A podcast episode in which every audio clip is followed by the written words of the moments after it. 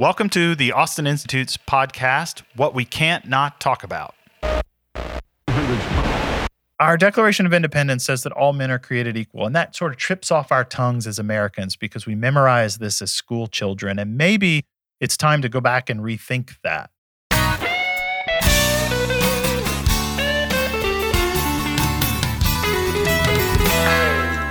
Hello, everyone, and welcome to another episode of What We Can't Not Talk About, the podcast of the Austin Institute for the Study of Family and Culture. Today, with me, somebody that knows the Austin Institute for Family and Culture very well, Dr. Kevin Stewart. Hi, great to be back. Great to have you back once more. Not the last one, though. Dr. Stewart or Kevin. I'll call you Kevin this time. Can I? Okay, great. So, Kevin, you accepted today to tell us something about a seminar, very well attended seminar that you just hosted for some of the students here at UT, some of the local residents, and people that followed it online on the Great Divides. So, as an introduction, how would you describe for our online audience this seminar that you decided to offer? Yeah. So, the theme for our programming this semester is the Great Divides. And this seminar is really my own time thinking about that theme. And we came upon that theme in the broadest sense because following the election of last year and the all the events of last year the pandemic the protests the election all of the things that have happened in 2020 was one of the craziest years of my life for sure the country was seeming more divided than ever, or at least, if not ever, because that's pretty big. We were pretty divided in the 1850s. Maybe more divided than at any time since the 1850s or perhaps the late 1960s, early 1970s, when the country was also very divided. And it seemed worthy to give some thought as to take stock, to take measure of exactly what is going on here. If we seem more divided, first of all, are we? And if so, what are the causes? Why? In what areas?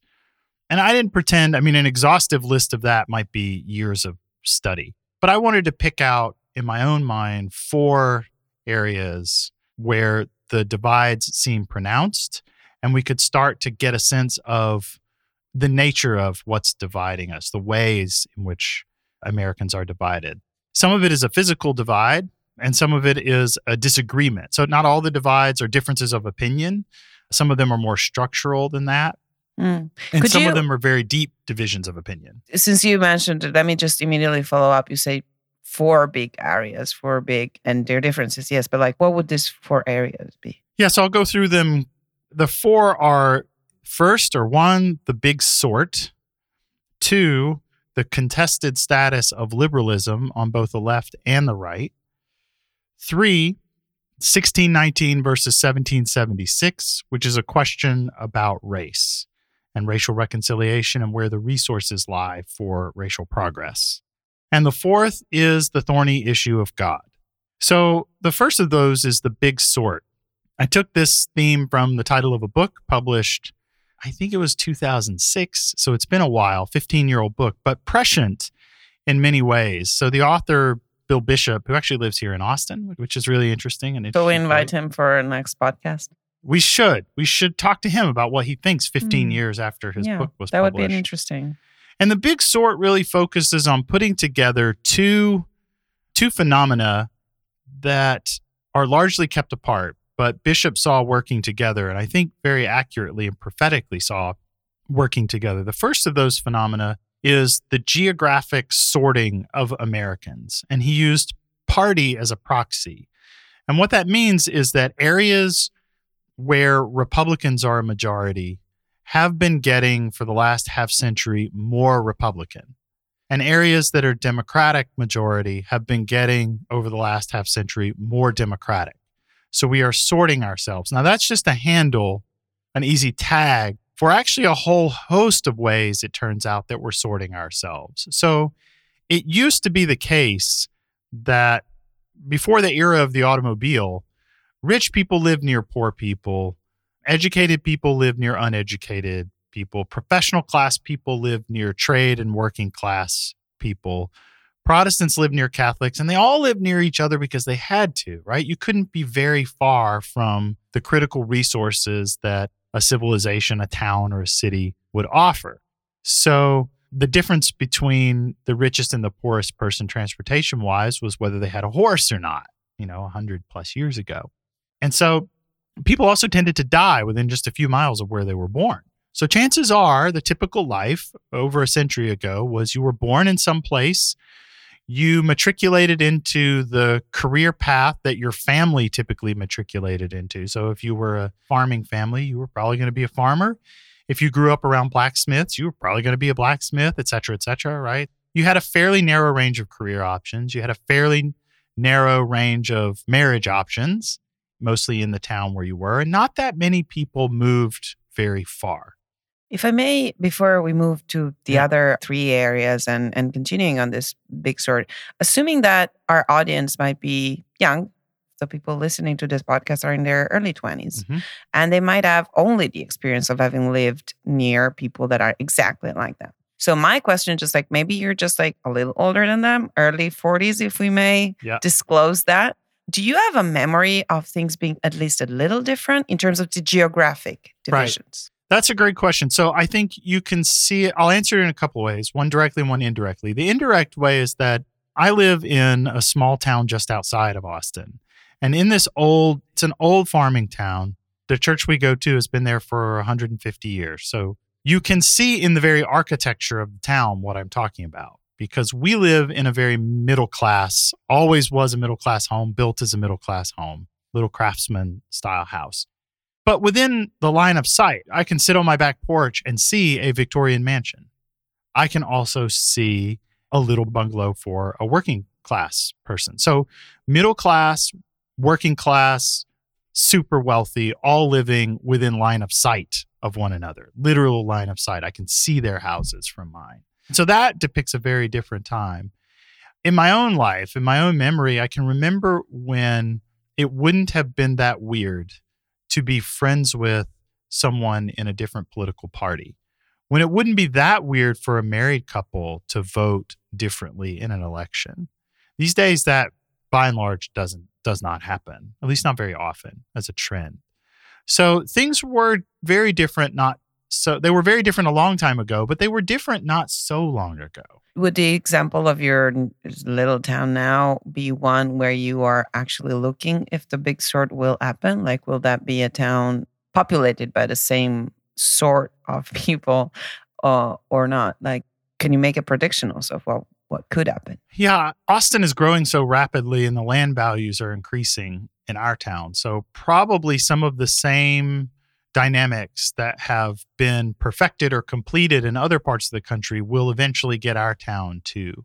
But for now, it's nice to know people who are very different and be friends with and go to church with people who are very different from ourselves.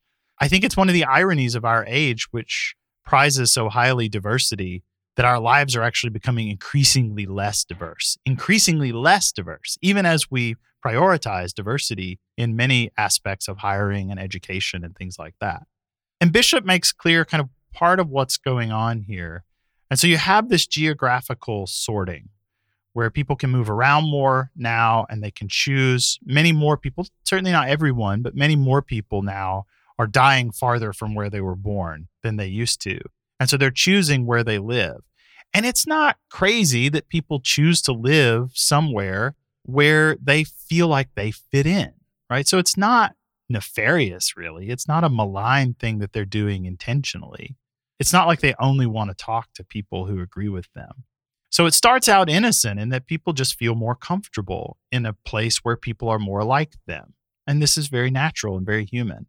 But what happens is, as more and more people do that, and we're more and more free to move, it purifies a place in the sense that it homogenizes the place, right? The place becomes less mixed, less diverse, and more monochromatic in every sense, right? Racially, religiously, income, education, party identification, ideology, ethnic background, all of these things. Our neighborhoods are becoming more and more homogeneous. Now, that's one trend that's troublesome enough. But you say troublesome because this leads to extremization of opinions or yeah i do think most of us have the experience of having been in a room where not everyone agrees with us and you still say what you think but you might change your tone a little bit. You might choose your words a little more diplomatically. And so life in general forced you to do that in previous times in ways that life now doesn't. And so chances are most people listening to this podcast don't know anyone or very few people who voted differently than they did they did in the fall. Right? And yet it was a very divided country in the election. So there were lots, however you voted, there were dozens of millions of Americans who voted differently from you, however you voted. Um, so that's one thing. You add this second thing, and that's when it becomes a real problem. And the second thing that Bishop noted was that when people are in groups that are more homogeneous, the tendency is to shift the median view and the mean view, so the normal view in the group, starts to become a more extreme version of itself. So here he's pairing geography with social psychology. And so the social psychology tells us that if we have a group of, say, conservatives, the middle opinion of that group will begin to shift right as the group becomes more and more conservative. People will gravitate toward a more extreme view as the middle view. And so when you pair those two things, where more of the country is becoming more homogeneous and more homogeneity of a group tends that group toward more extreme views, you start to see some explanatory power here for what is going on in a society where it feels like our politics has become more highly polarized. It has. It has become more polarized. And while this isn't, you know, no one explanation is going to explain everything, I think this has a lot to do with what we're seeing. Especially the parallel with the square that is not the public square but the facebook square and having the same opinion being presented to you. You know if you're a democrat you're going to read more that supports what you think and then this psychology that the social psychology that you were mentioning applies to that as well. So that being surrounded by the same kind of opinions you're going to tend to shift absolutely so yeah you add to it a media environment where instead of everyone watching the same nightly news broadcast, right? When I was a kid, Tom Brokaw was the big newsman. Most people watched that at night. So there was a kind of baseline of middle of the road news consumption. Now it's highly particularized.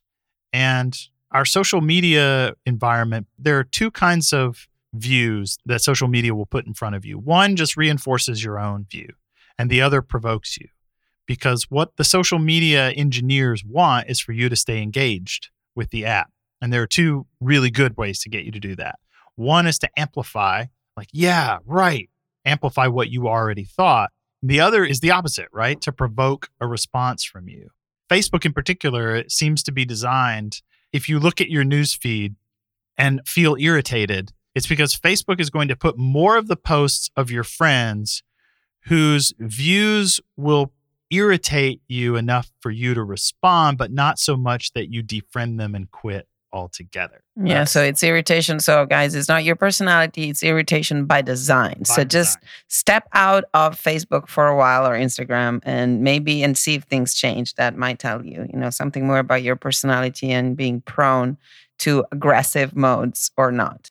I think we should move to the other three sure. big divides, right? Sure. So this was the geographic sort of like movement. The second major division point is the contested status of liberalism. And what I mean by that is everything settled within the two major political parties has become unsettled. And both of them had arrived at this is a contestable hypothesis or contestable description, but the two parties were characterized by a conservative liberalism, which was closer to classical liberalism or took classical liberalism as its inspiration in the Republican Party, and a more progressive liberalism, which took more of the progressive movement as its inspiration in the Democratic Party. But there was a kind of settlement that the range of political views that governed the country were bounded by these two kinds of liberalism. In both parties right now, that settlement is contested. It happened first in the Republican Party, which is what the chaos of the 2015 and 2016 primaries, hmm. presidential primaries, were all about. And we saw it very much happening in the Democratic Party in the 2020. Yeah, in two nutshells. What is the division on the right and what is the division on the left? Right. So the division on the right, the contested status of liberalism there, is about whether really is about libertarian economics, right? Mhm. That's the key point of division. So free market fundamentalism, it can be pejoratively called, you know, whether the free market approach is always right, whether it's an in principle commitment or whether it serves some other end. So there's been a reemergence of conversation about the common good and that We like the common good here. we do like the common good here and that the market was made for man, not man for the market. Mhm. Um, and so, if you have to violate these free trade assumptions in order to advance the, I mean, this is a friendly presentation of it, right? But if you have to violate the free market orthodoxy in order to advance the good of the country, then you do that, right? Even though free market economics would tell you it doesn't matter if your trading partner is not playing by the rules of free trade, you'll still be better off with free trade. The thing is, people just don't buy it, right? That's the thing is, for a long time, from Reagan on forward, the Republican Party was committed to that view and they bought it. And it was just a normal view among politicians. And the electorate isn't buying it anymore. And so the politicians are changing their tune on it. And so you have politicians like, you have elected officials like Josh Hawley and Marco Rubio talking about, uh, talking in very different ways than they would have even 10 years ago. Could it be, Kevin, that maybe one of the reasons why people didn't see in the past the need to limit the free market is that there were some virtues that people had, like things that they thought unthinkable, and that you didn't need to have rules on those. You would never, you know, put a price on a life for real, and some things that, you know, that things that are not taken for granted anymore. Yeah, I think that's right. I mean, you can see this to stay on the example of trade. You can see this in that both the Democratic Party and the Republican Party agreed that bringing China into the World Trade Organization would tend to westernize China, would make them more decent, would make them more democratic, would make them respect the rule of law, would make them less of a menace. And of course, I think part of what's going on with the destabilization of liberalism is that that experiment has turned out disastrously. The Because it's- opposite happened. The opposite happened in every single case, right? It has given China the imprimatur of the World Trade Organization and decent societies, and they've had to do none of the work to earn it.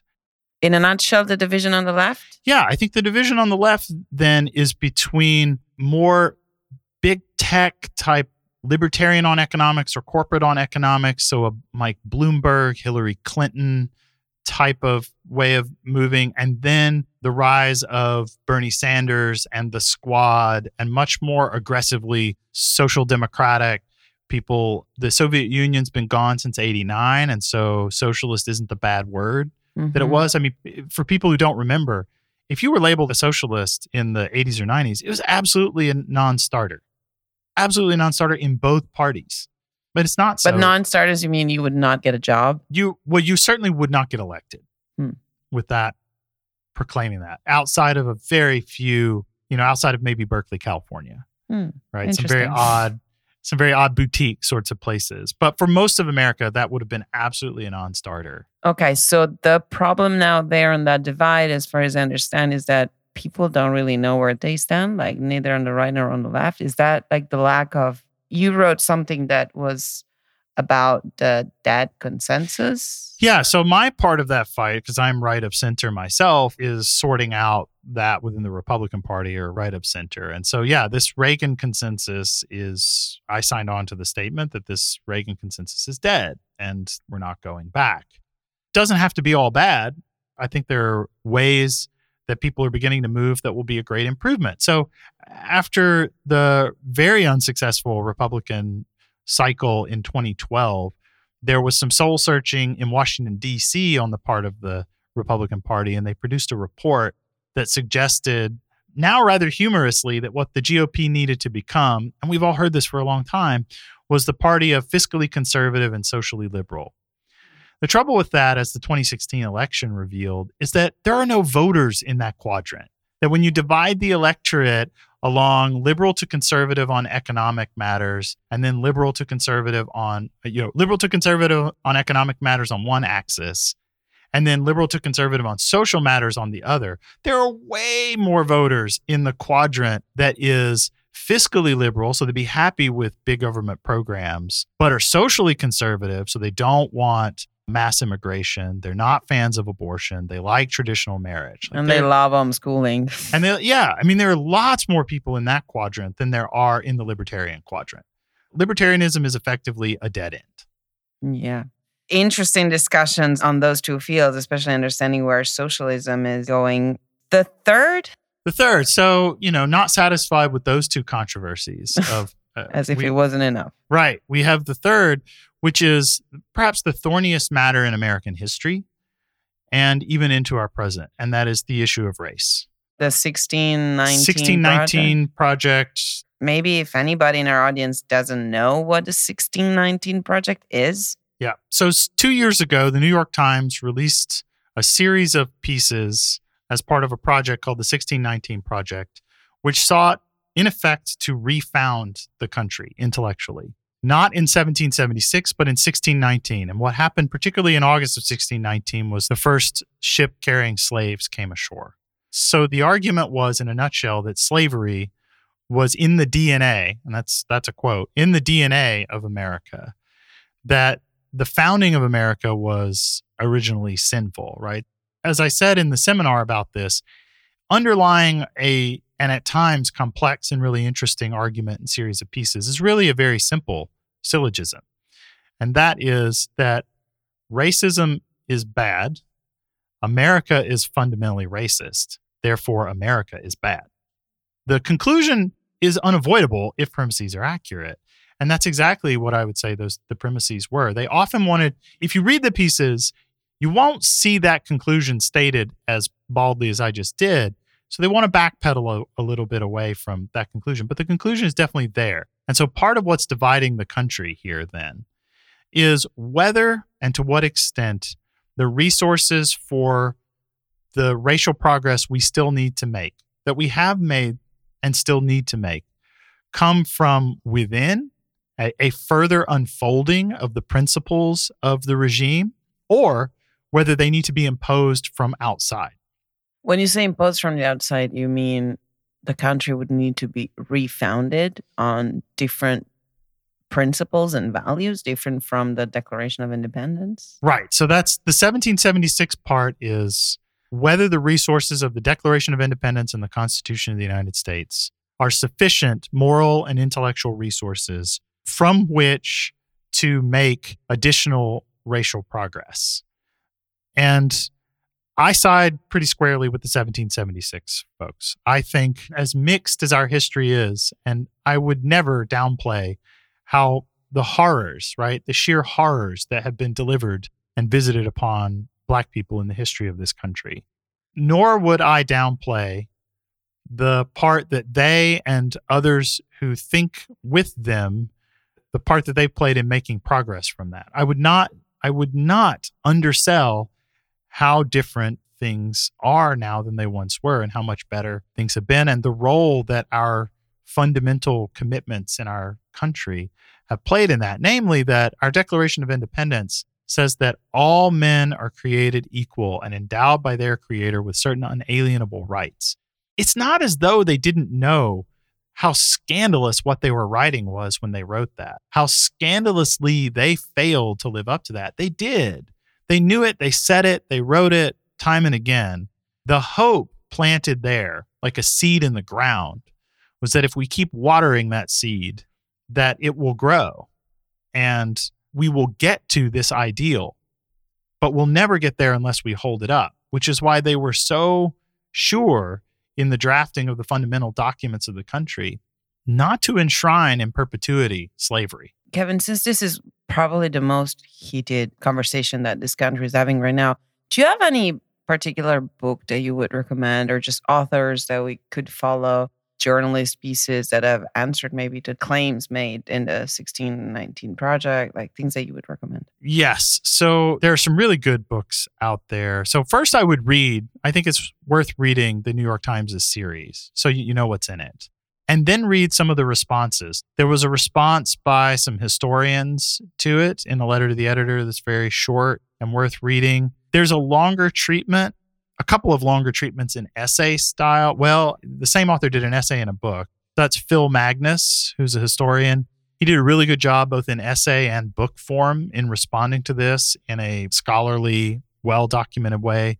Lucas Morel, who's a professor at Washington and Lee University, has also responded by essay. So there have been some good and vigorous defenses of Lincoln and the founding that have come through this process. But I really think this is the fundamental divide there starts and is most prominent with race, but is evident in other questions, economics and sexism, other questions like that. And that is whether the resources of the regime of the United States, which is characterized by the Declaration of Independence and the Constitution. So, does the governmental form encapsulated by the Declaration and the Constitution have adequate resources to deal with the problems of today, or do we need a revolution?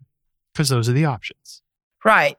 Well, okay. So then we get to the fourth divide, and I would introduce it by just saying that when I moved to Texas, somebody told me that God is always on the table. and the fourth division is about God, but like in what way? Yeah. So I think this one follows very closely the previous two, particularly the last one. So it's related in a way to 1619 versus 1776 because the God question is that the moral order that forms the background or maybe it's better, maybe the better metaphor is the foundation upon which our constitutional order is built, presumes a religious people. Our founders said this. This should not be controversial. And which is not to say that we shouldn't be tolerant of atheism and our atheist friends. No, I, I pray for them, right? I want the best for them and I want to be friends with them because they have many other great qualities. They're just wrong about this really important thing aside from that, I think the God controversy here is that our order, our Constitution's understanding and our Declaration's understanding of the world presumes God. It presumes that God exists. And you can see this worked out in Lincoln as well. So throughout our history, you can see this worked out. But Lincoln, what I'm yeah, Lincoln who died on a Good Friday, if I'm not mistaken yeah, I mean, you know, an example of this. So let's spell it out in some detail, right? The our Declaration of Independence says that all men are created equal, and that sort of trips off our tongues as Americans because we memorize this as school children, and maybe it's time to go back and rethink that. Because in what sense are we really all equal? Well, it, it can't be athletically, because Lord knows I'm no Tiger Woods with my golf game, right? And it can't be height, and it can't be strength, and it can't be speed, and it can't be intelligence, and it can't be artistic ability, and it can't be any of these things. We know there's an enormous variety of human skill and ability. So, what then is the sense in which we are all equal? It is a moral sense. Well, what is the basis of that moral sense? Well, our Declaration of Independence says it's that we are all created equal and endowed by our Creator with certain unalienable rights, that among them are life, liberty, and the pursuit of happiness. And it seems rather clear there that what's being referenced, what's operating in the background, is this biblical understanding that all men bear the image of God within them. And that that is that is the origin of our equality. Because in every other sense it's a fiction. The only sense in which it's real, in which our equality with one another, is a moral sense. And the basis of that moral sense is theological. As much as our regime doesn't require that we profess fidelity to any particular religious creed, right? Well, you don't have to be an Episcopalian or a Catholic or a Baptist. You're free to be a Muslim or a Jew or Hindu. What it does require, I think, intellectually, is that you assent to a form of government which itself requires that there actually be a God. Thank you, Dr. Stewart. This is fascinating as a conclusion of what the divide is about. And is, if I just may rephrase it the way I understand, is that something in the back of our mind, if we want to be good citizens of this country, is something in the back of our mind is always going to tell me that the person that I disagree the most is still my brother Well, that's right. I think that's one of the implications. So it would be natural for someone to say, okay, fine, Kevin, so what?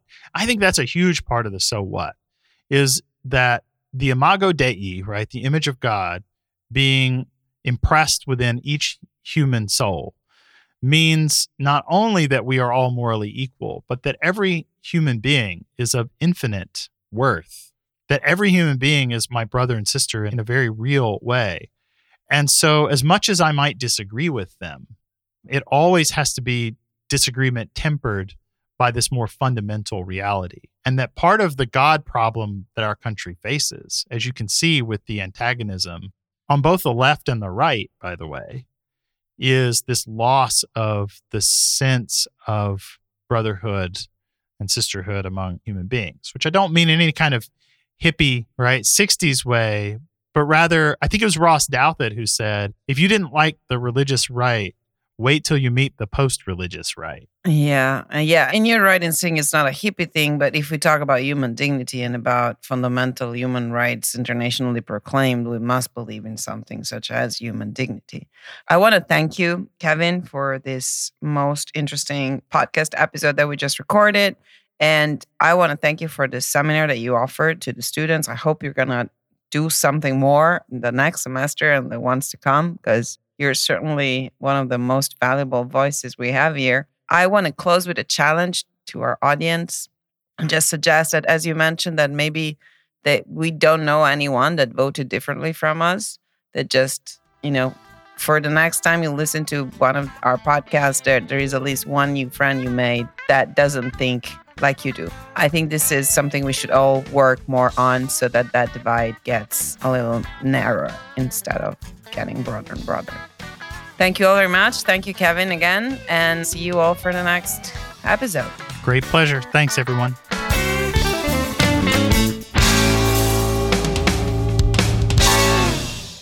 Thank you all for listening to the Austin Institute's podcast, What We Can't Not Talk About.